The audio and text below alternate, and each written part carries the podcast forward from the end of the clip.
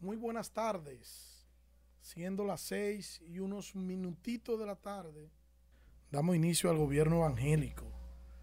Aquí con el querido Manuel, mejor conocido como el HP, y en los controles José Reyes, el maestro. Ay, mamacita. Ahí sí, ¿verdad, Manuel? Sí, el querido me gusta. El Aunque que- hay un querido por ahí, hay un querido Ese, por ahí. ese peligroso. Sí, no, ese querido. Ahí no. yo te defiendo, tú no eres ese querido. Así no, así no. Viene frase, Manuel. Ah, espérese, espérese, espérese. Así Dele. no, Sí, Manuel. dele, Trátame suave. El domingo tengo el mensaje. dele, dele. Trátame Ahora de que suave, humilde, dele, dele. ¿Quieres cambiar al mundo? Mm. Ve a tu casa y ama a tu familia. Paul H. Empieza por ahí. Empieza por casa, que eso es, es- es bíblico. Por casa que hay que empezar. Sí. No, Si que hay el- gente que son expertas, manda a todo el mundo. Pero en su casa tienes un caos. Sí. No, y hay gente que son expertos ayudando a todo el mundo, pero en su casa no ayudan. En su casa no no, ayudan. cooperan. No, no, tú, tú friegas en tu casa, Manuel. Bueno, en mi casa se hace lo necesario. No, no, no fue eso que yo te pregunté. No lo si necesario, yo te digo lo necesario, si hay que lavar el baño, si tú, tú puedes llegar un día y Ah. encontrar a bebé lav- lavando el baño, o fregando, planchando. Yo, para mí el fregado es diabólico. Yo No- puedo hacer no es cualquier de cosa. Dios, no es de Dios. Eso no es de Dios. Yo te puedo hacer cualquier cosa, pero fregar, Ay, bueno, eso es complicado.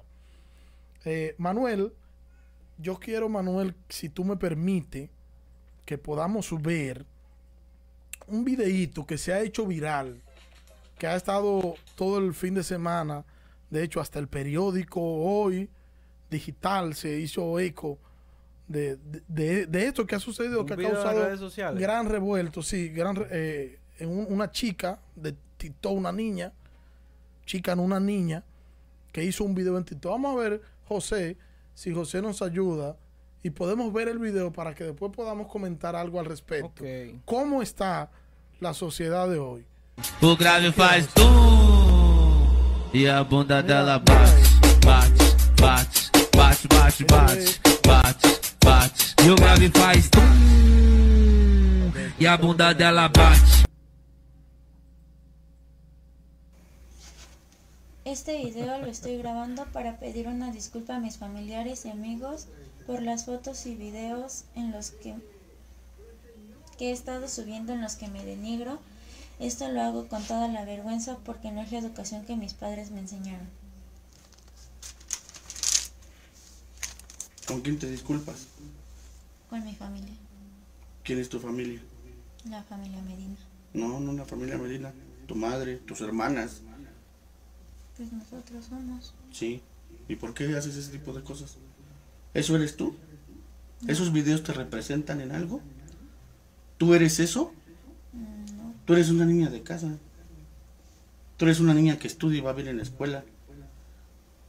Tú no tienes por qué estar enseñando las nalgas. Las nalgas las enseñan las putas, hija, y tú no eres eso. ya se acabó el tiempo.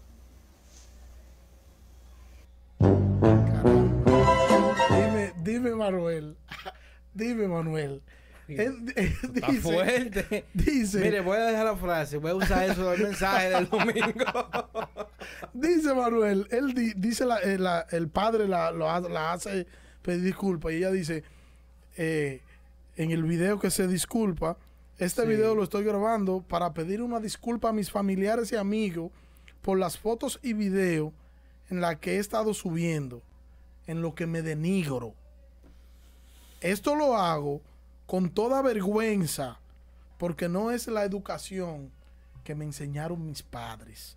A todo esto, Manuel, tuviste el contenido, un pedacito de, de cómo, de, de qué era lo que ella estaba Sí, bailando, el baile. del baile, y luego cómo el papá la hace pedirle, pedir disculpas.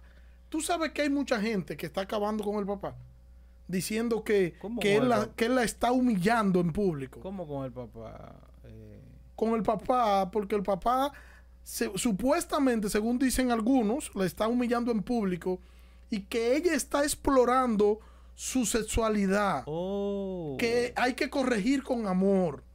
Ah, que ella es exploradora ahora. Sí.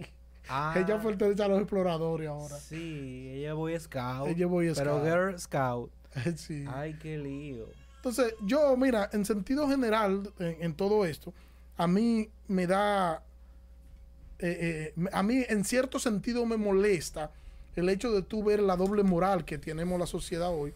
Tú tienes una niña, porque eso es una niña, no tenemos exactamente la edad que tiene, pero es una niña, y, y tú ves esta niña en estas condiciones, bailando de esta manera, como diría, como se diría en un barrio de la República Dominicana, bailando el perreo. Y tú la ves de esta manera provocativa y sensual. El molineo. Que es, que yo, es que yo no manejo eso- esos términos. esos términos yo no los manejo, Manuel. Sí, el molineo por el movimiento. No, yo no manejo eso. molineo. Yo no manejo eso. Entonces, una niña, ellos, quienes están hablando, están diciendo, no, que el padre no debió hacer eso, que no, debió hacerlo eh, eh, eh, privado. Bueno, La, yo, la falta fue pública. la, falta pues, fue pública y el papá mismo está diciendo que puso en vergüenza a la familia. Claro, y la familia necesita ver eso. Porque yo, te estoy, yo estoy seguro de que el video a él no le llegó de casualidad. A alguien se lo presentó y dijo, mira, esa es la hija tuya. Mira fulana ahí. Entonces, Mira. así mismo, como, como la hija mía me la presentaron, así mismo yo mañana, mira, esa es la hija mía la que está pidiendo excusa. Exacto. Porque es un acto público y los actos públicos se corrigen públicamente. Así es. En su mayoría, hay unas excepciones que uno se maneja un cuantas cosas, pero los hijos hay que enseñarlos. Y el tú decirme que corregir a un hijo es humillarlo, pues entonces estamos muy lejos de la Biblia y de la realidad, porque la Biblia habla de que corrijamos a nuestros hijos. Así es. Con vara fuerte, no es Así de que es. blandito. Entonces, y, y que el hijo mañana lo va a agradecer. Entonces, y va- es penoso que, pero tampoco me sorprende la realidad, pastor, de que haya un grupo de gente que esté defendiendo el que la niña esté explorando su sexualidad. Eso es lo, lo que te digo. O sea, tú ves la doble moral de la gente hoy. Hablarte de un tema, pero cuando ocurre algo en torno a esa niña que es perseguida, que eh, Dios no lo permita, violada, entonces tú te pones a cuestionar y a preguntar, ¿qué fue lo que pasó? Ah, no. eh, entonces vienen los que son muy sabios y te dicen, no, es que la sociedad necesita hacer un, un autoanálisis Pero- y la sociedad necesita pararse y, y hacer ajustes y hacer cambios. Bueno, pero esto es un cambio positivo. En el esto es positivo. En el caso extremo de que ella llegue a ser víctima de violación, pero lo que la, el, el patrón que nosotros vemos repetirse es que la niña pierde sus inhibiciones y su propio respeto hacia su cuerpo, Exacto. termina entregándoselo a un tipo que ni siquiera tiene concepto de sí mismo, que termina embarazándola porque ni ella ni él saben lo que quieren ni lo que van a hacer. El muchacho termina yéndose porque es responsabilidad de que un adolescente no puede soportar.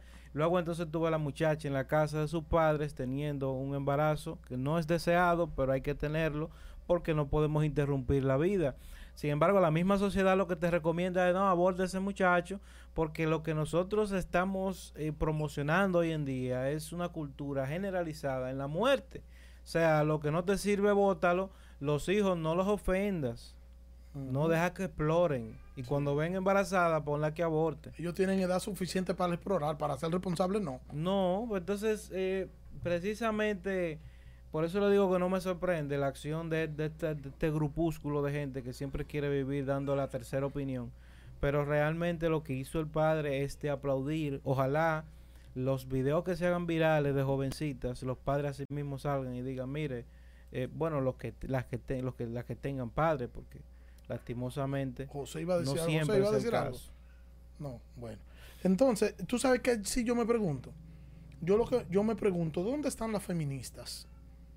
Porque las feministas deberían estar protestando en contra de este tipo de cosas. Las feministas porque, están porque esta niña haciendo- está denigrando su cuerpo. Están haciendo huelga. eh, Ah, están haciendo que el huelga. 8 de marzo Sí, sí. hay una- unas aglomeraciones y con, con, eh, denominadas el 8M, Sí, que es, ¿verdad? Se hacen eh, protestas en favor de la mujer. sí. Pero resulta que ayer en México, en esa protesta, terminaron heridas de gravedad 81 mujeres, ¿Cómo? 64 de ellas policías. Exacto. Entonces, ¿tú Entonces, me entiendes? En defensa de la mujer. En defensa de la mujer, nosotros la lastimamos mujer. a la mujer. Pasa lo mismo que la mujer de ayer que salió Exacto. desnuda. eh, en, eh, en defensa de, de- de que le den su digno salario, ella tira por el suelo su dignidad. Y ahora sabemos que, que son 200, y- 210 mil pesos. No sé si usted por los 110 mil pesos sale desnudo a la calle a que lo graben. No, no, claro que no. Yo no saldría. No, yo no Entonces saldría. es una cuestión de tirar tu dignidad al piso en favor de la dignidad. en favor de la un Entonces, total absoluto. entonces Eh, por eh, eso te digo, ¿dónde están las feministas? Que deberían estar en las redes sociales atacando esto y diciéndole a esta niña, respétate, No, las porque tú no feministas- puedes... No, no, Todo lo contrario, ellas lo que apoyan este tipo de claro, actitudes. la feminista dice, bueno, es ese término que usaron ellos de, de explorar su sexualidad. Eso es un término que lo usan los feministas y los y los lobbies LGBT. Ese es un término de ellos, eso no fue inventado. Sea, esa gente que están comentando eso son gente de ese grupo que usted entiende que tiene que salir a defender a la mujer, pero realmente no la defienden. Por eso los expertos hoy dicen, es que yo no me puedo identificar con el feminismo porque lo último que defiende el feminismo es a las mujeres. Así es. Y hay que enseñarle a los hijos desde pequeños que sus actos tienen consecuencias Claro. y que tienen que pensar bien lo que van a hacer y que ellos no pueden hacer todo lo que les venga a la cabeza y lo que ven a hacer a otro, ellos no son monos para estar repitiéndolo. Yo, yo entiendo que está muy bien, bien hecho por este padre. Antes Las hijas frases. mías que miren eso ahí, que estoy de acuerdo. Ay, aleluya. Antes habían unas frases que a nosotros nos decían, unas frases cortas, sí. pero que nos decían la ¿Cuál, realidad. cuál? Frases como, por ejemplo, si en público me lo hiciste, en En público, te lo corrijo. corrijo, sí, así es. Entonces, Eso ha cambiado. Ahora, ahora en público me lo hiciste y en secreto te paso paño tibio. eh, bueno. Sí, porque esa- así es. Esa Entonces, modalidad no llegó a mi casa, gracias a Dios. sí. Y no va a llegar a la de mis hijos, quiera Dios que sea así. Sí, pero que- la fuerza y la sabiduría de hacerlo. pero e- eso te dice cómo va nuestra sociedad. Y nosotros como cristianos tenemos que saber que tenemos que educar hombres y mujeres de bien. No solamente hombres y mujeres enfocados en, en lo que son la- los ministerios de la iglesia, sino hombres y mujeres que sirvan de bien a la sociedad. Porque también con eso nosotros predicamos el Evangelio. Y, y no lo vamos a lograr siendo nosotros permisivos, no corrigiéndolo. El que ama no corrige. El que, el que no corrige no ama. El que ama corrige. De hecho, es lo, es lo que nos dice el Señor en su palabra. Que el padre al hijo que ama, ¿qué hace? Corrige. lo corrige. Y así yo desde aquí aplaudo la actitud de este padre, que sé que a él tuvo que dolerle mucho hacer este video así. Que él tenía más vergüenza que ella. Exactamente, o sea, tú ves la actitud de él en el video y él está dolido con lo que está sucediendo Claro que sí. y lleno de vergüenza, pero hay que hacerlo para que los hijos entiendan que ellos no pueden hacer todo cuanto le dé la gana. Noticia del momento. Eh, agárrate de ahí, Manuel. Dígame, dígame. Estoy agarrado. El doctor Pedro Luis Castellano renunció a su cargo como superintendente de salud pública y riesgo laboral. A mí me preocupa esto, ¿Por qué le preocupa? porque es muy común tú escuchar que le están renunciando eh, eh, ministros, podríamos para llamarlos, no un ministro directamente, pero mucha gente le ha estado renunciando al presidente. ¿Por qué, Manuel? No, no. ¿Tú qué eres de ahí? ¿Por Saque qué? la lista de lo que renunciaron. No, no lo tengo a mano, pero te la puedo traer en el próximo. Bueno, mire, te la puedo no, traer. no tiene que dura- durar mucho. O sea, mire, mire, renunció el de Santiago de, de aduanas. Sí, Renunció el de el de salud pública. Hizo eh, que trató de renunciar, pero lo renunciaron. lo renunciaron. Eh, renunció la de juventud. Sí. Eh, renunció ahora este señor del sistema de salud. Que no me sorprende, porque así como destituyeron al, al- al ministro de salud por, un- por una supuesta, no se sabe todavía, Que no se sabe todavía, investigación. que Supongo está- que en la próxima semana nos darán noticia de eso, espero. Ahora, Pero ¿tú viste cómo recibieron a ese hombre en Santiago? No aplausos, porque la- el hombre, el hombre es muy querido, definitivamente. Muy querido. y- Sí, y entonces cuando y también déjame decirte que que todavía él entiende que es una injusticia lo que se está haciendo con él. Y la gente de Santiago Sí, también. y bueno, la gente que está alrededor de él en Santiago entiende que hicieron una injusticia bueno, con él. cuando llegue el momento de ser juzgado, los hechos que pasaron, si se compraron las vacunas, eh, perdón, las jeringas, si realmente fue ese programa. Si realmente fue por eso. Pero en ese en ese mecanismo también se destituyó a una de las directivas de que tenía que ver con compra de suministros. Sí. Ahora vemos que renuncia a este encargado de, de- de la parte de seguros, pero realmente no dudo que tenga que ver con el mismo hecho. Y si tú te fijas, las personas que le han renunciado a Luis Abinader o que los han renunciado, por así decirlo, sí. los han destituido por decreto, son personas que han estado ligados o a un desorden pa- de una gestión pasada o de su vida pasada que salió a la luz, que fue el caso de, de Sí, la sí. ministra de Juventud, o un mal manejo de su, de su administración que termina en un despido y en una, en una destitución. O sea, que a ti no te sorprende esta, no me esta sorprende renuncia. de que hayan renuncias porque No, realmente... no, esta, esta, del superintendente de No, salud y porque es de salud. Si usted me dijera que, por ejemplo, eh, mire lo que Hito, pasó- por ejemplo, Hito que renuncie. No, eso- el pueblo se pone eso- contento. Eso, me asustaría. no, que el Hito- pueblo se pone contento. No, ay, porque el bueno. pueblo ni, ni, ni entiende el, qué, qué es lo que pasa con esto. Yo no sé si usted sabe cómo está la gasolina en Estados Unidos. ¿A cómo está la gasolina? Bueno, mire, la gasolina, para hablarle con precio eh, eh, el exacto que vi, la gasolina está más cara que aquí en Estados Unidos. Sí, sí, claro. Créase o no, óigame, una gente que tiene la reserva para mantener el precio que ellos quieran. ¿Ok? Sí, No y- son y- gente que andan inventando de que, que vamos a comprar hoy y vamos a pagar es- eh, el precio que tenga hoy. No, ellos pueden dejar de comprar gasolina hoy, durar meses sin, sin volver a comprar. No, porque, porque tienen ellos la son- reserva para hacerlo. tienen reserva y tienen los mecanismos para poder hacer. y Sin embargo, no solo en Estados Unidos. O sea, la, la gasolina es un tema a nivel mundial. Le- El precio o las alzas del precio de los combustibles a nivel mundial, no solo Estados Unidos y República Dominicana. Eh, ¿Tiene el dato ahí? Sí, Dime. mira, tú tienes una gasolina a 6 dólares. 5.99, 6 dólares vamos a poner, ¿verdad? 6 dólares. Sí, a 6 dólares en Estados Unidos hoy. Ahora, tú tienes, pues depende del estado también, porque hay estados que son más caras que otros, por la transportación y el tema.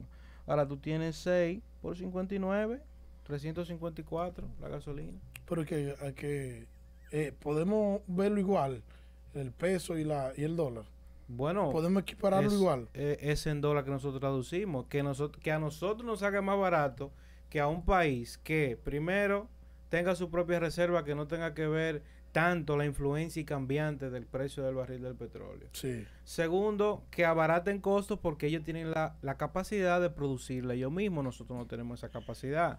Tercero, tienen la capacidad de almacenamiento que nosotros tampoco la tenemos. Por ejemplo, si República Dominicana dice, tenemos gasolina barata, como sugirió Abinader en medio de la campaña, Sí, que vamos a comprar petróleo y gasolina ahora que está barata, pero no había dónde guardarla. Entonces, ellos tienen todo ese mecanismo para ahorrarse en precios. Sin embargo, tienen una gasolina que traducida a nuestro peso está a 354 pesos. Sí. O sea, la gasolina está mundialmente en alza y va a seguir en alza porque nosotros el país, el, el mundo está en crisis. El que no ha aterrizado en eso es simplemente ignorando la realidad de lo que está pasando. Pues realmente es lo que está pasando en el mundo y negarlo es absurdo. Así es, así es. Estoy de acuerdo contigo en esa parte. Sabes que también me llama la atención el hecho de que eh, se, se anunciara que el gobierno va a importar materiales de construcción por el alza que estos han tenido en el mercado local. Yo entiendo que es una buena decisión de parte del gobierno porque hay productos que han subido que tú no te explicas la razón de por qué. Bueno, y, y la semana pasada ahí vi a, a la asociación de productores que está de acuerdo en frisar los precios de los productos. No sé si eso no convenga o no, pero definitivamente importar productos más económicos, o sea, y lo de aquí es tan caro, bueno, pues, pues nos convendría porque realmente la funda de cemento, por ejemplo, se disparó. 400 y pico de pesos una funda de cemento. Sí. Y, y- así todos los productos. Yo te decía, no sé si tú recuerdas la semana pasada. No, no, no era a ti. Yo le decía a Moisés, era. Que yo le decía que fui al mercado. Yo fui al mercado el jueves. Al mercado nuevo. Que está en la Duarte, allá abajo. Y, y yo vi unos plátanos a, a 10 pesos. A 12 pesos. Que te lo venden en el colmado a 25. Y ese plátano que te lo venden a 25, tú lo tienes en el mercado, tú lo consigues a 10 pesos. Y la diferencia son 15 pesos. Pero ese mismo ese mismo plátano que te lo venden en el mercado a 10 pesos, el productor en el campo lo vende a 3 y a 4 pesos. Y le llega al mercado a 10. O sea, hay un problema que tiene que ver con el intermediario. o sea, ¿cuántas personas tienden a ser intermediarios en un producto para que ese producto llegue a la familia dominicana? Mira qué sucede. Cuando tú elevas los precios, cuando- cuando se elevan los precios de los combustibles, Sí. en sentido general se elevan los costos de casi todo. Entonces, el, el- el pequeño empresario, el que no solamente vende plátano, el que tiene, por ejemplo, un colmado que vende todos los productos, todo le sube al mismo tiempo y no a todo le puede subir y ganar de verdad. Entonces hay cosas que él simplemente dice, eso yo no lo puedo subir porque la gente no me lo va a comprar. Pero hay productos de canasta, de canasta básica que, lo, que estos vendedores, los colmaderos y los minoritarios, se dedican a subirle un poco el precio, aunque el plátano no haya subido, ellos lo suben un poco porque es un producto de consumo masivo. Sí. Y la ganancia que no pueden obtener de otro producto que compraron y tienen que venderlo prácticamente como lo compraron, así mismo se la, las, la pueden obtener cuando venden en sobreprecio otro producto. El problema es que hay instituciones que están para eso, para regular eso. ¿Y, para qué, que ta- eso y se qué evite. están haciendo estas instituciones? Bueno, eh, eh, es ahí donde nosotros tenemos que, que- que- que poner el pie. O sea, eh, las instituciones que están para esto tienen que perseguir este tipo de precios. Pro consumidor, por ejemplo, Inespre, tienen que caerle encima a estos, a estos vendedores porque realmente lo que ellos suben lo que es común subir. Suben el arroz, suben el pollo, suben el plátano, suben el salami porque es lo de consumo masivo. Sí. Aunque no hayan subido esos precios. Sí, así es. Entonces, bueno, eh, hay un problema porque pro consumidor no funciona. Eso, lamentablemente, eh, podemos decir que no hay, no hay un doliente en ese sentido. Eh, en el sentido de una supervisión con relación a los precios. Yo recuerdo cuando yo era algo, algo más pequeño que ahora. sí, yo era un poquito más pequeño que ahora. Sí. Yo recuerdo que una vez yo salía de mi casa, eh, iba, iba creo que era para, la- para el colegio, y una persona me dijo, te voy a dar dos pesos para que vaya a ese colmado y me compre una lata de salsa. ¿Tú sabes quién era ese? Ese era un supervisor que quería saber a cómo estaban vendiendo en ese colmado la salsa para entonces ellos ir a control, o sea, supervisión. Y eso yo entiendo que nosotros Mira qué sucede y qué creo que nos pasa a nosotros los dominicanos en sentido general. Pasa con Pro Consumidor, pero también pasa con todas las instituciones que sirven para defensoría de los que consumimos. Porque ¿Qué también pasa? está la Superintendencia de Electricidad. Y te puedo hablar por, por cosas que me han pasado a mí. Y, por ejemplo, electricidad me han llegado facturaciones elevadas y me he dado cuenta que yo he pagado la electricidad eh, elevada porque yo he querido. Porque no he tomado el tiempo de hacer una denuncia seria, de pedir el libro de reclamos que deja pro consumidor en cada... esta- En- en- para electricidad. Sí. Oye, no, no te me hagas el sueco. Dime, Aquí dime. tú haces una, un, un reclamo. Yo he hecho No, reclamo. Usted lo ha hecho. Y lo he hecho por todo lo de la ley. Pero yo le voy a pro hablar- consumidor. Yo le voy a hablar de lo que pasó conmigo. Mira, Y y, eso fue hace nunca he años. tenido una respuesta satisfactoria. No, todo lo contrario. No, En te el estoy caso- hablando de mí. Bueno, yo he hecho mi- varios. mira. En la iglesia nos han llegado facturas como que si nosotros fuéramos. eh, eh, no sé ni qué. Y- Una corporación que tienen ahí. Una pro- corporación ahí. producen mango hecho es- cibernéticamente. Exacto. Y nos han llegado estas facturas y vamos a reclamar.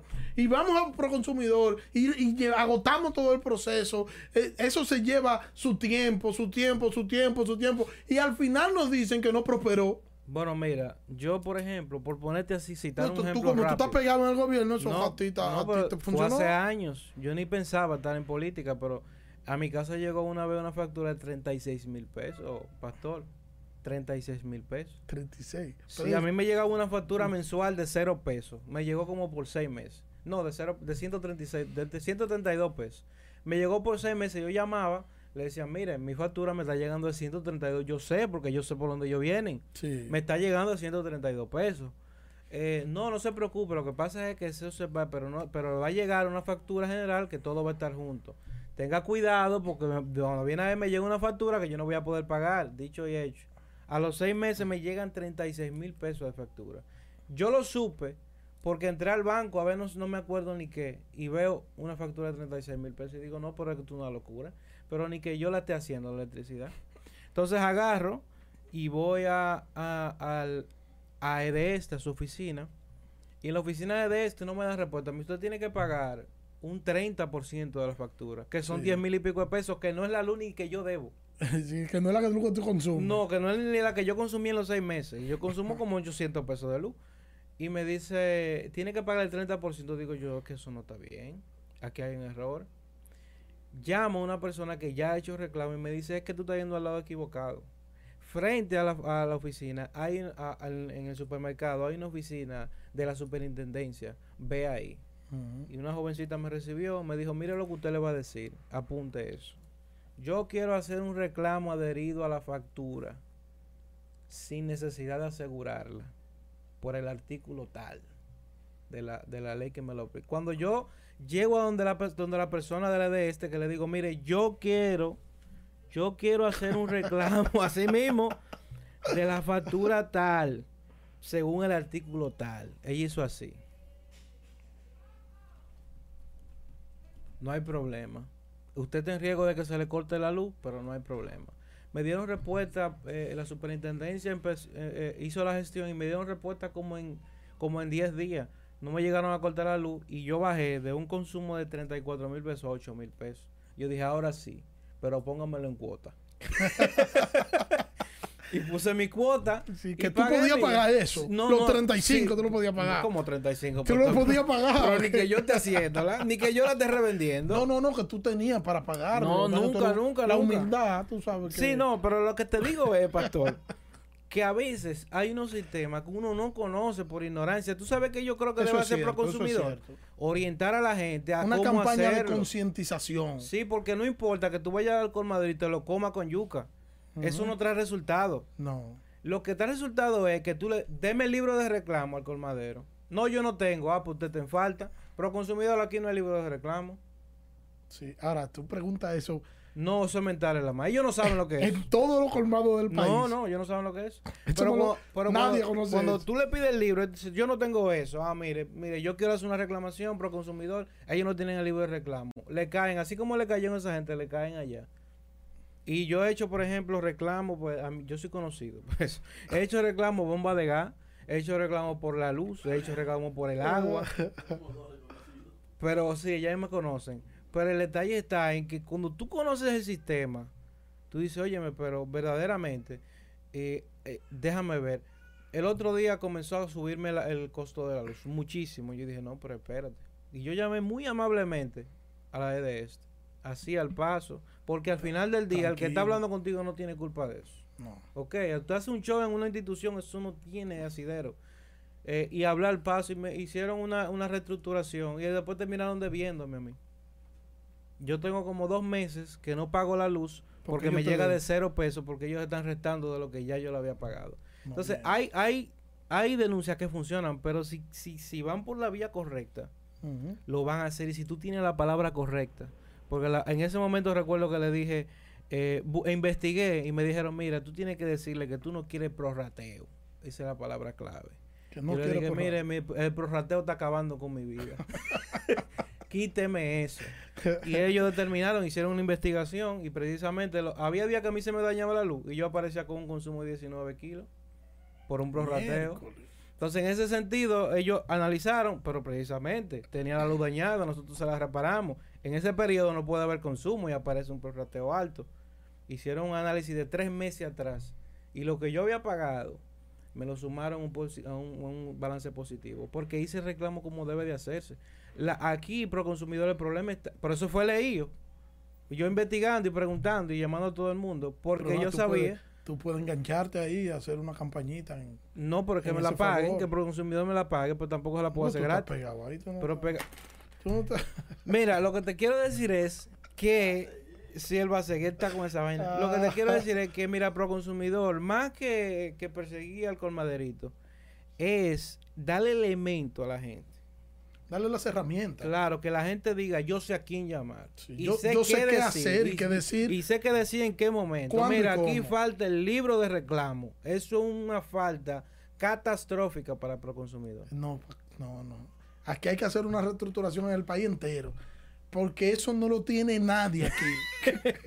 Si o sea, tú tú estás diciendo algo que los que nos están escuchando tienen que estar diciendo. Mira, Pero ¿y qué lo- ¿de qué está hablando Manuel? fui a una bombita de gas.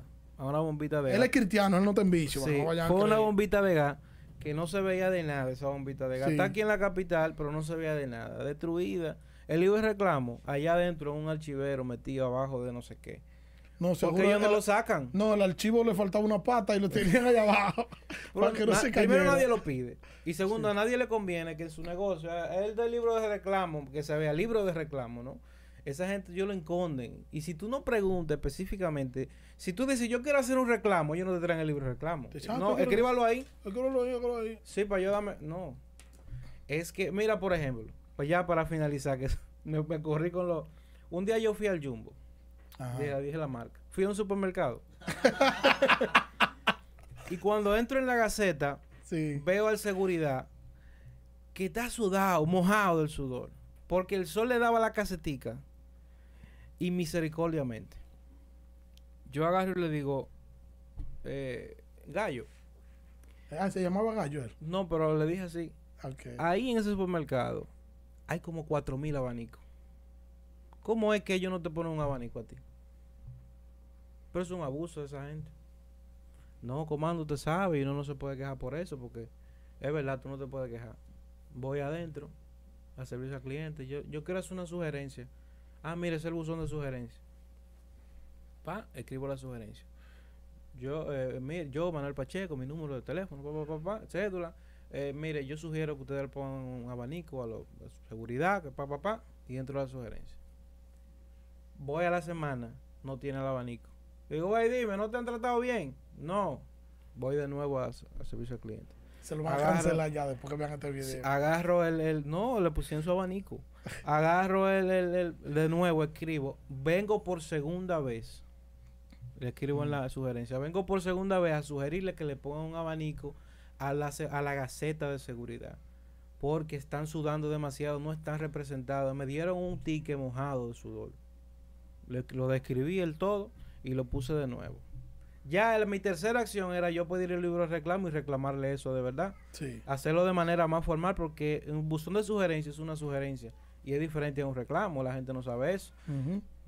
A la semana volví y le tenían su abaniquito negro de los malitos, pero le tenían Pero abanico. tenían abanico. un abanico de 800 pesos, Pero estaba que a ellos les cuesta 500, pero lo tenían ahí. Pero estaba ahí. después, ¿por entonces, después el tipo salía eh, de la casetica.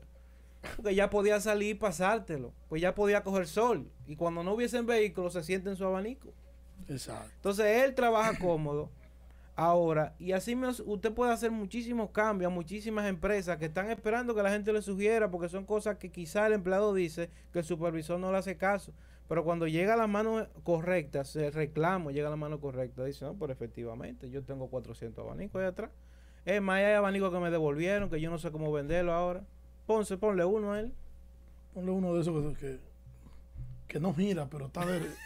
Ponle uno de esos. ahí Pero no que- se puede pedir tanto. pues, que eche aire, que eche Eso no aire. gira, pero por lo menos que se lo ponga fijo ahí.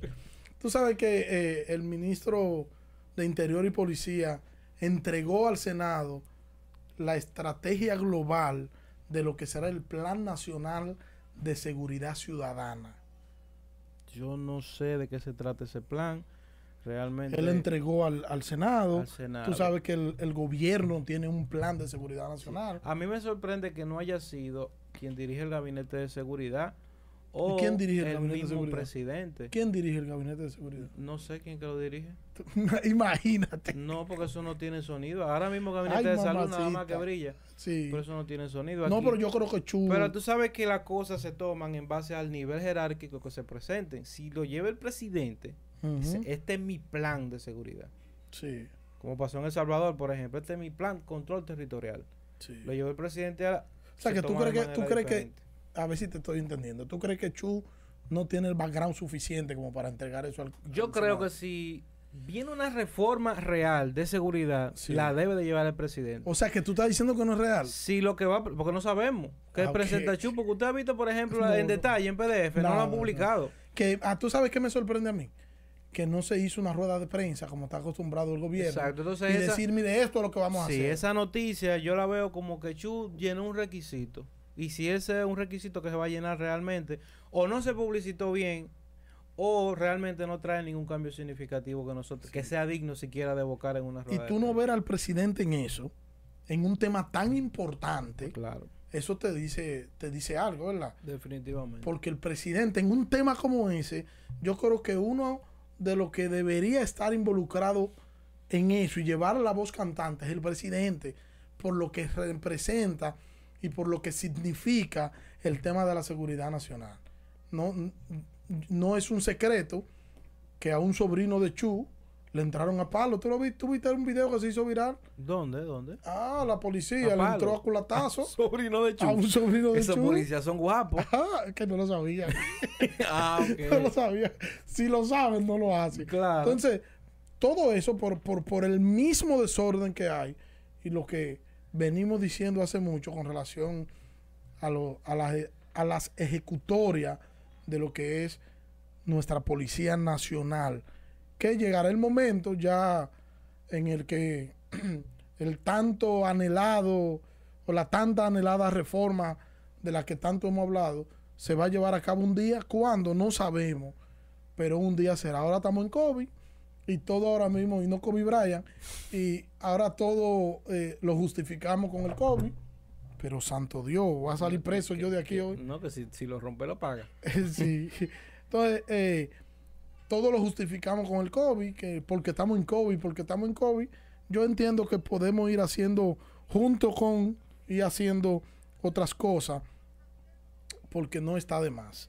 Eh, vuelve de nuevo a la carga la oposición del gobierno, a hablar de los 155 millones de dólares eh, en préstamos que se tomaron para la expansión de redes Pero, eléctricas. pero ¿cuál oposición? ¿Cuál oposición? ¿Qué- ¿Quién es la oposición aquí? ¿Pero cuál oposición? Eh, lo- lo- los que- los opositores del gobierno, No, pero... Eh, Los morados. Alianza País. Los morados, No, pero el. PLD no puede hablar de préstamo aquí. Ah, pero eso es lo que ellos No, más hacen. no, pero eso es lo que PLD ellos no más hacen. No, el PLD no puede hablar de préstamo. Las bocinas, En este país. las mira, bocinas del PL, es que ellos no tienen, ellos no tienen, no me, Mira hacen si, decir. mira, si el PLD quiere que vaya a Jamaica a hablar de préstamo. Sí, Pero, aquí, en este aquí país no. se puede hablar de préstamo. El PLD no puede abrir la boca en cuanto a préstamo. Sí, eso es El. PLD tiene que, cuando se habla de préstamo, bajar la cabeza. La sinvergüencería a la que nosotros nos vimos sometidos, es verdad, en base a nuestro a propio crecimiento social que nosotros sostuvimos. Ese crecimiento, el PLD lo tradujo a préstamos. Sí. O sea, ese crecimiento lo, embar- lo embarcamos, lo fiamos ese Sí. crecimiento. Podemos Entonces- decir, Manuel, que el endeudamiento de hoy es justificable. No, indiscutiblemente. O sea, si, si- El, si- del gobierno.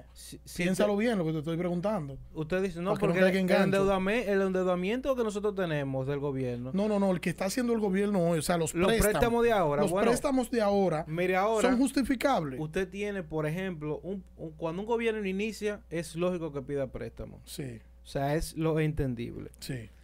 No es entendible que durante los cuatro años siempre se pi- pida préstamo para hacer todos los proyectos, pero sí es entendible que para los nuevos proyectos que se van a lanzar se pidan préstamos, número uno. Número dos, usted tiene una pandemia mundial que ha primero eh, eh, derribado los ingresos y usted no tiene dónde sacar el dinero.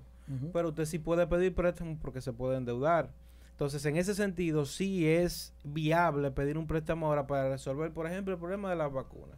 O para resolver, un, por ejemplo, de abastecimiento de, de- del sector salud. Los, lo- los planes sociales, Claro que, Que sí. deberían y, y mantenerse. cualquier otra o- otra iniciativa del gobierno que vaya en dirección a reactivación de la economía, a reactivación de un sector en específico, sí es bueno pedir un préstamo para eso, porque vamos a ver los resultados inmediatamente y se necesitan, porque si no está el dinero, hay que buscarlo. El problema es cuando tú te endeudas de una manera tal que cuando tú no ves los beneficios primero, no son unos beneficios relativos al endeudamiento, porque si, va- mire, si nosotros analizamos el endeudamiento que, ve- que viene desde, do- desde 1996 hasta 2020, o sea, las cifras se multiplican más de 100 veces. Es insólito la capacidad de endeudamiento de República Dominicana. Y yo me sorprendí. Bueno, el mismo Danilo en una, en una rueda de prensa dijo: si nosotros no paramos el endeudamiento, el, el, el gobierno que venga no tiene nada que hacer. Cuando Así tú ves que el presidente actual de un país, que el mismo que pidió los préstamos y, y- y duplicó la deuda que encontró, dice: si, el, si nosotros no paramos el endeudamiento, el presidente que venga, quien sea, no va a tener nada que hacer. O sea, Ah, es, sí. o sea, es decir, eh, mire, hay problema. Hay problema. Entonces, no me sorprende realmente. Pero, pero entonces, como tú dices, eh, ellos son los menos indicados para hablar no, de eso. no, no, mire, cuando habla Ellos cuando- no tienen calidad moral no, para no, hablar de eso. mire, cuando un PLDista me habla, yo le digo, mire, tú deberías de bajar la cabeza. De verdad, deberías de darte vergüenza porque los nietos de tus nietos van a pagar el desastre de préstamo que hizo tu partido. Entonces, Ay, tú, eh, de- háblame de cualquier otra cosa. Háblame de disciplina partidaria, que ya no se puede hablar tanto. Háblame de, no sé, de organización. Háblame de muchas cosas, pero no me hable de eso porque realmente de eso del PLD no puede hablar ni Leonel con la Fuerza del Pueblo, que es el mismo PLD que hizo también lo mismo, que duplicó la deuda que encontró. La deuda que encontró Leonel la duplicó. Y la Sí. deuda que encontró Danilo la duplicó. No, tú no. Pues súbele algo. Sí, sí. Súbele Bueno, algo. yo vi los datos en 2016. De- de- de- deberíamos hablar un día de la deuda. Sí, sí, vamos, eso, vamos a hablar un día eso de da eso. hasta grima. Porque eso, eso da miedo. A mí no me gustaría porque voy a salir dando vamos a, hablar de, vamos a hablar de un tema que no dé risa. Que no dé risa. Sí. ¿Cuál, cuál? Omega Dale. dice, Dice escu- que- escucha, Sí. mortal humano, Sí. chuletón. dice Omega, de ahora en adelante voy a cambiar. ¿Qué capítulo es ese? ¿Qué Yo- capítulo es ese? Yo vi la nota de prensa y revisé la fecha Por si acaso, ¿verdad? para ver si él lo había dicho, ¿verdad? Si era una si era una nota de prensa que él había dicho en 2015 o algo. y porque seguro, ya- que no, seguro que no te equivocaste. No, no, no, fue de ayer. Fue de ayer. Ayer él salió dando declaraciones. Salió primero contento Ajá. por el sistema de justicia que tenemos. Oh. Segundo, salió agradeciendo, ¿verdad? Su abogado y, y salió diciendo que de ahora en adelante va a cambiar. 1445.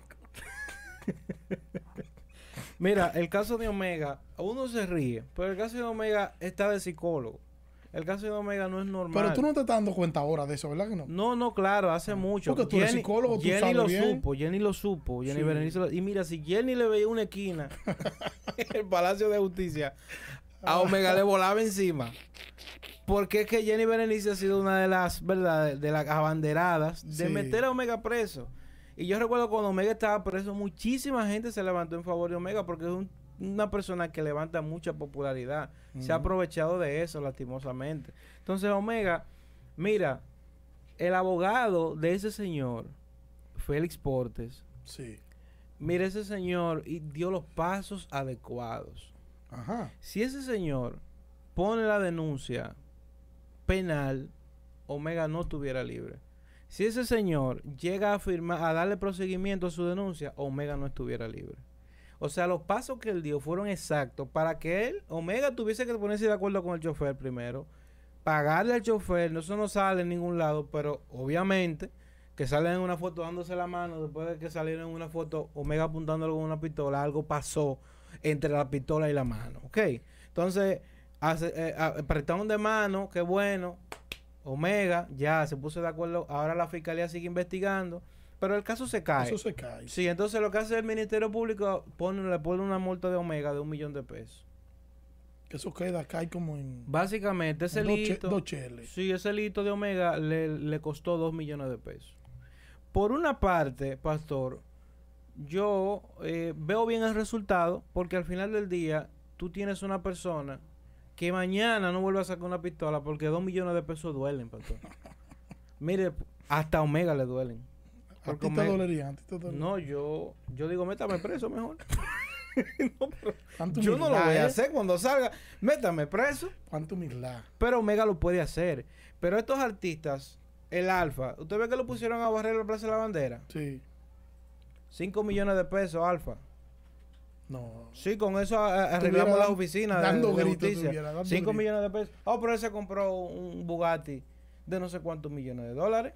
Él puede pagarse 5 millones de pesos. Bueno, fue en ese tiempo, fue en, en 2015, ese lío de, que se tiró en una fuente. Pero independientemente de a los artistas, a la gente del medio que haga este tipo de ruido, justicia tiene que decirle, venga, fírmeme aquí, pagaré.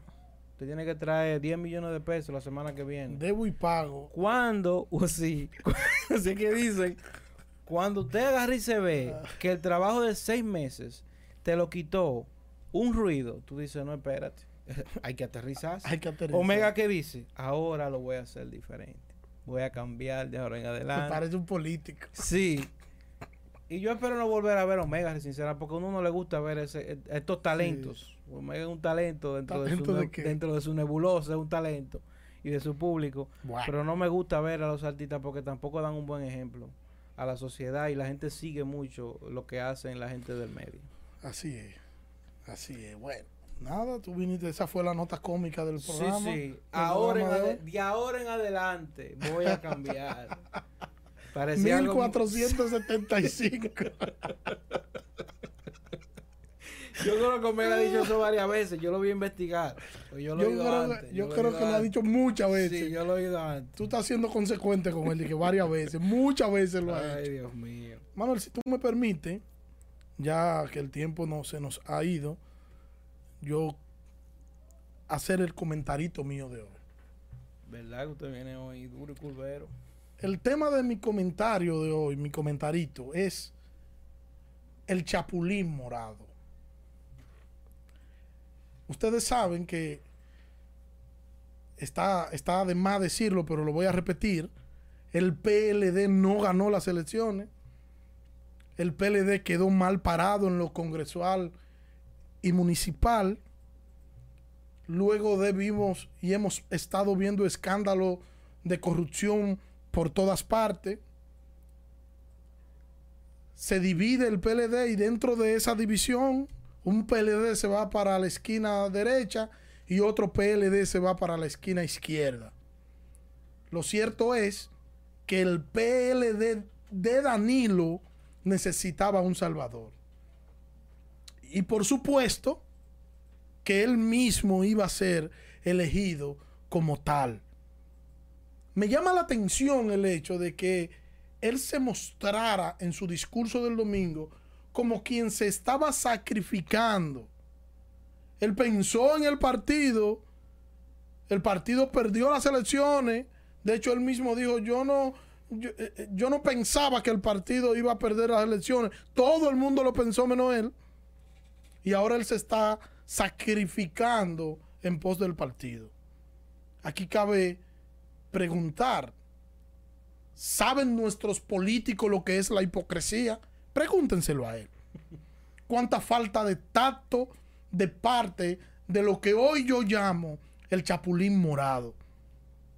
Solo yo estoy a la espera de que el Ministerio Público sea en verdad independiente y que investigue y siente en el banquillo a los acusados que faltan. Ojo con eso.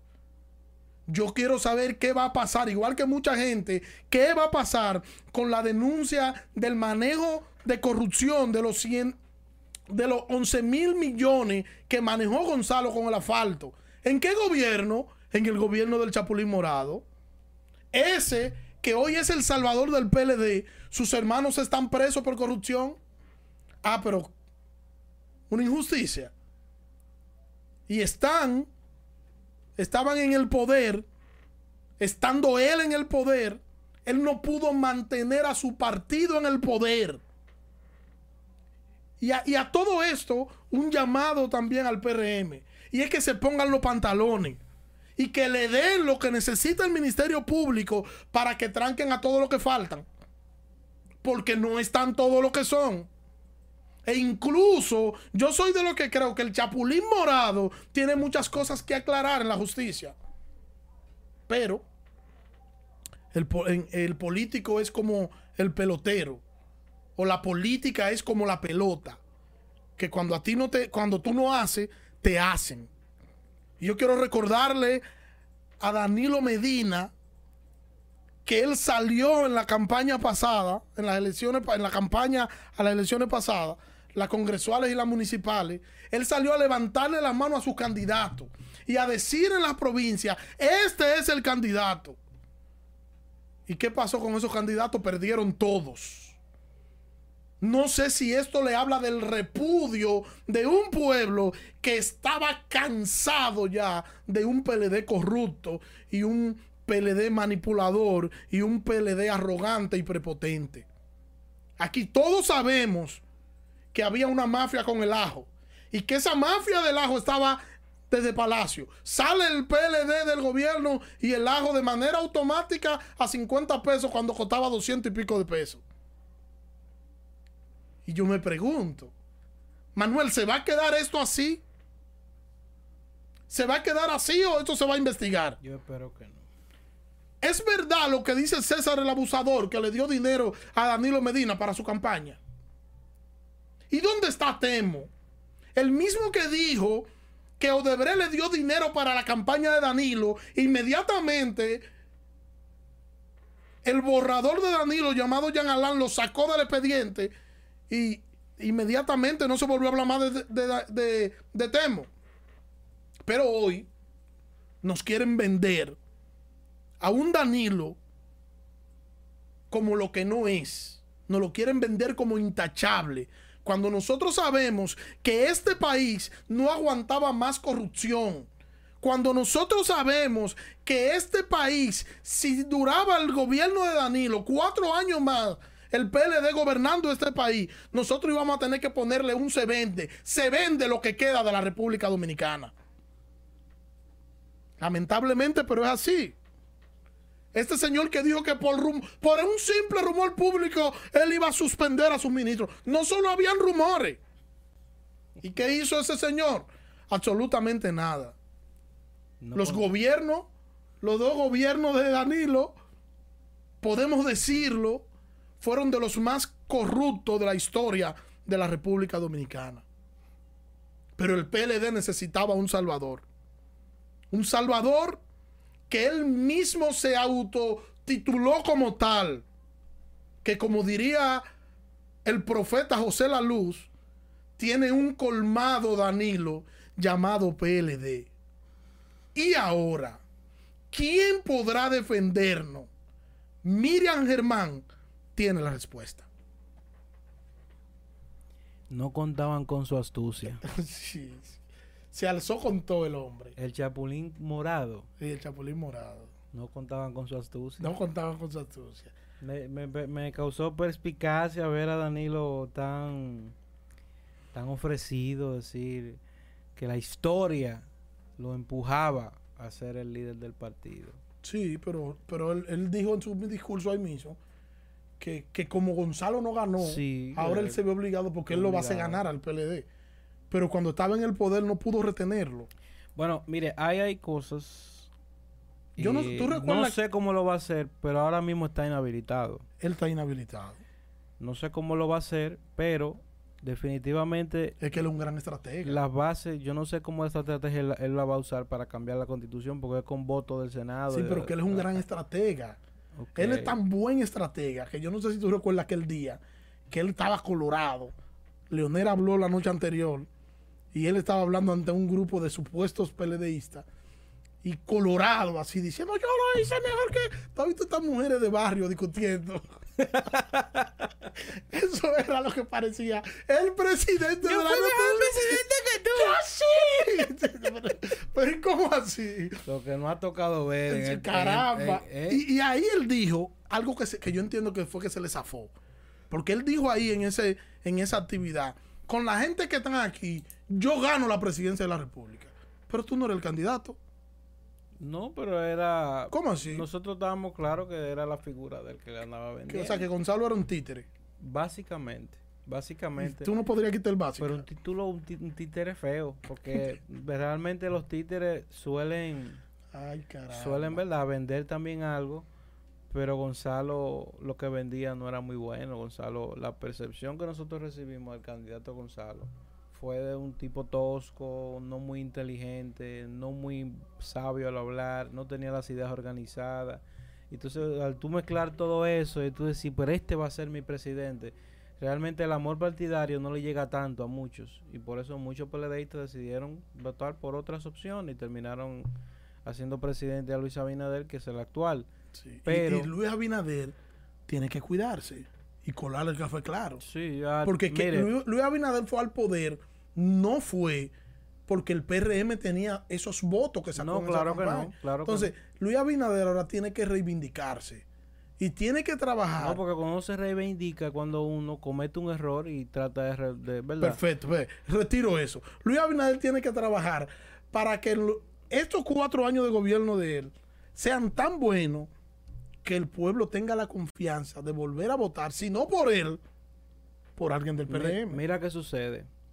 Luis Abinader tiene un reto ahora mismo y es de reconquistar a un grupo de gente que ya votó por él. Eso no se había dado aquí en el país. Sí. Es de reconquistar a una clase media que votó en contra de un partido que ellos sintieron que se sintieron abusados de él, que fue el Partido de la Liberación Dominicana. Y fue una masa de clase media que dijo, yo voy a votar por el que ma- por el que mayor posibilidad tenga que no tenga que ver con ese partido. ¿Quién es? Luis Abinader. Ahora Luis Luis Abinader tiene que convencer a esa gente de nuevo y decirle, efectivamente, por lo que ustedes votaron, que fue transparencia, que fue seguridad, que fue eh, independencia en la, en la justicia, que fue, ¿verdad?, llevar a la gente a que pague por sus hechos. Por eso que ustedes votaron, eso yo lo que le voy a dar. Si Luis Abinader logra hacer eso y mantener su partido unido, nosotros vamos a tener otra vez. Esa última parte es importante, de mantener su partido Sí, unido. dije Tú por- sabes cómo están las bases Sí, del PRM. Por eso lo mismo. dije, porque realmente eh, el mismo mecanismo que llama a, a reganarse, a reconquistar esa clase media, haciéndolo de forma transparente, haciéndolo de forma, ¿verdad?, pausada, eh, so- eh, sosegada, sin, sin vicio de poder. Esa misma parte es la que ralentiza el poder cumplirle al partido. Porque si, si Luis Abinader dijera, no, es 56% que tenemos, pero del partido, tú dirías, bueno, pues al partido que hay que cumplirle. Entonces tú le cumple al partido y la sociedad va a criticar, pero al final del día son gente que ya- tú no tienes en, en- en favoritismo como quieras.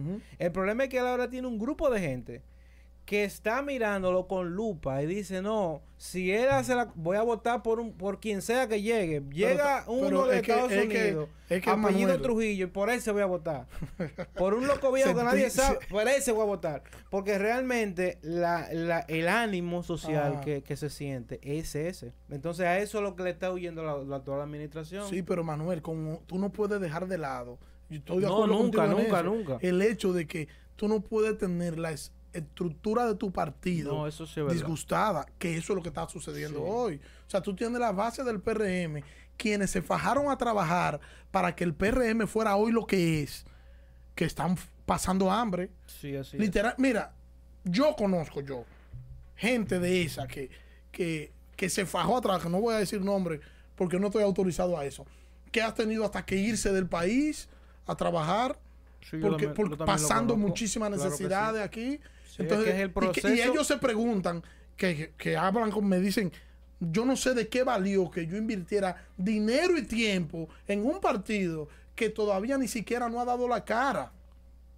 ¿Me entiendes? O sea, eso tiene que mejorarlo. El, el, PL el- el PRM, y yo creo que tiene este año para eso. Mm, Tiene tres años más todavía. Pero el problema del PRM está en, que- en ese, en que hay una imposibilidad de hacerlo como se quisiera que se haga. Porque hacerlo como el partido quiere que se haga, no es como la gente quiere que se haga. Y hacerlo como la gente quiere que se haga, no es como el partido le conviene que se haga. Pero, pero es un asunto de dar respuesta. Sí, no, precisamente por eso tú ves un paliza que va y se reúne con un grupo de dirigentes, que va y llama a, a los dirigentes medios que se reúnen en el palacio, y tú lo ves reuniéndose y reuniéndose, pero básicamente diciendo aguántense, vamos a hacerlo al paso, Porque es un asunto porque de no podemos hacerlo, claro que sí. Ahora, mira, mira por ejemplo, Yo te lo digo a ti porque yo sé que tú eres parte de ahí. tú tienes, va a seguir, tú tienes un PRM, una parte del PRM disgustada, Sí, una parte del PLD que está siendo despedida disgustada. sí. Pero al mismo tiempo tú tienes más de un 80% de aceptación en las políticas públicas implementadas. sí, ¿Qué te dice eso? Lo que te dice es que tú tienes un, un PRM exigiendo, pero que no te ha soltado en banda primero. Tú sabes que yo vi una encuesta, que yo sé- me imagino que tú la viste también. Sí, la de, la de acento, Sí. la que publicó acento. y, y la, de, la de red social. La ¿Dónde esa la no red la vi, social? esa Que no tiene el PLD un 7. La fuerza Yo- del Yo pueblo no la vi esa, es poco creíble. Un 7% un partido que acaba de salir del poder. ciento, ciento y tanto fue la muestra. Es mil ciento y tanto, mil doscientos y tanto. La fuerza del pueblo 33 y el PRM 40. No, no, fue ese pueblo 33%. 33. En esa No, muestra sí. no, hay que analizarlo porque la, um, Acuérdate bueno, que no le- fui yo que la hice, la, la vi- sí, encuesta. sí. Vi la encuesta, por ejemplo, de Ideame, de que publicó Acento hace dos semanas, tres Sí. semanas. ¿Cómo estaba Y eso? los números eran diferentes. Había ¿Cuál- un cuál? 56% ¿De quién? de, de, de afiliación partidaria por el partido de gobierno, por el ¿Un PRM. 50 y cuánto? 56. Eso, Había- eso hay que analizarlo también. Había un 15% del PLD y había menos por ciento del, del- del- de la fuerza del pueblo. No recuerdo el por ciento ahora mismo, pero era menos. Y luego entonces estaban los indecisos, los que no tenían partido y tal. Pero realmente, eh, Daniel, eh, ahora mismo van a salir muchas encuestas. Sí, sí, sí. hay- Yo va- espero que van a salir guerras de Porque yo te voy a decir algo. A- al país le conviene que el PLD se fortalezca como partido. Que se fortalezca y que no pase de un 15. Al país le conviene eso. Sí, Al país le al país conviene. le conviene que hayan varios partidos con claro, claro, estoy de No que haya un solo, porque el problema es que cuando hay un solo, todo se queda entre compañeros. Ahora tenemos tres partidos. Podemos decir que tenemos tres partidos y que las, y que las cosas van a girar en torno a esos tres partidos. Sí, la, la, la mayoritario. Lo bueno, lo- dos mayoritarios. Y uno que es mayoritario, pero que no es mayoritario. no es mayoritario en papeles. en papeles, pero, pero sí en fuerza. Sí en fuerza. Sí, porque... Porque si en la fuerza del pueblo dice no va tal cosa, no va. No, y que si, si tú, por ejemplo, porque es cuestión de número, si tú ves un PLD que saca un 33% y que luego entonces de ese 33% en encuesta sale con un 15%, tú dices, pero ese 15% ¿para dónde se fue? Sí. Para la fuerza del pueblo. Para la fuerza del Exactamente. Entonces la fuerza del pueblo que tiene un 8 y que de repente tú le, le sumas ese 15, pues tiene mucho más número que el partido. que se Claro, puede claro. gobernar. Yo, Entonces, yo- para mí, sin, y yo no soy eh, muy técnico en encuestas, pero para mí el orden de los partidos políticos es este, en cuanto a realidad. Mayoritario o, o mayor fuerza. PRM, Fuerza del Pueblo, PLD.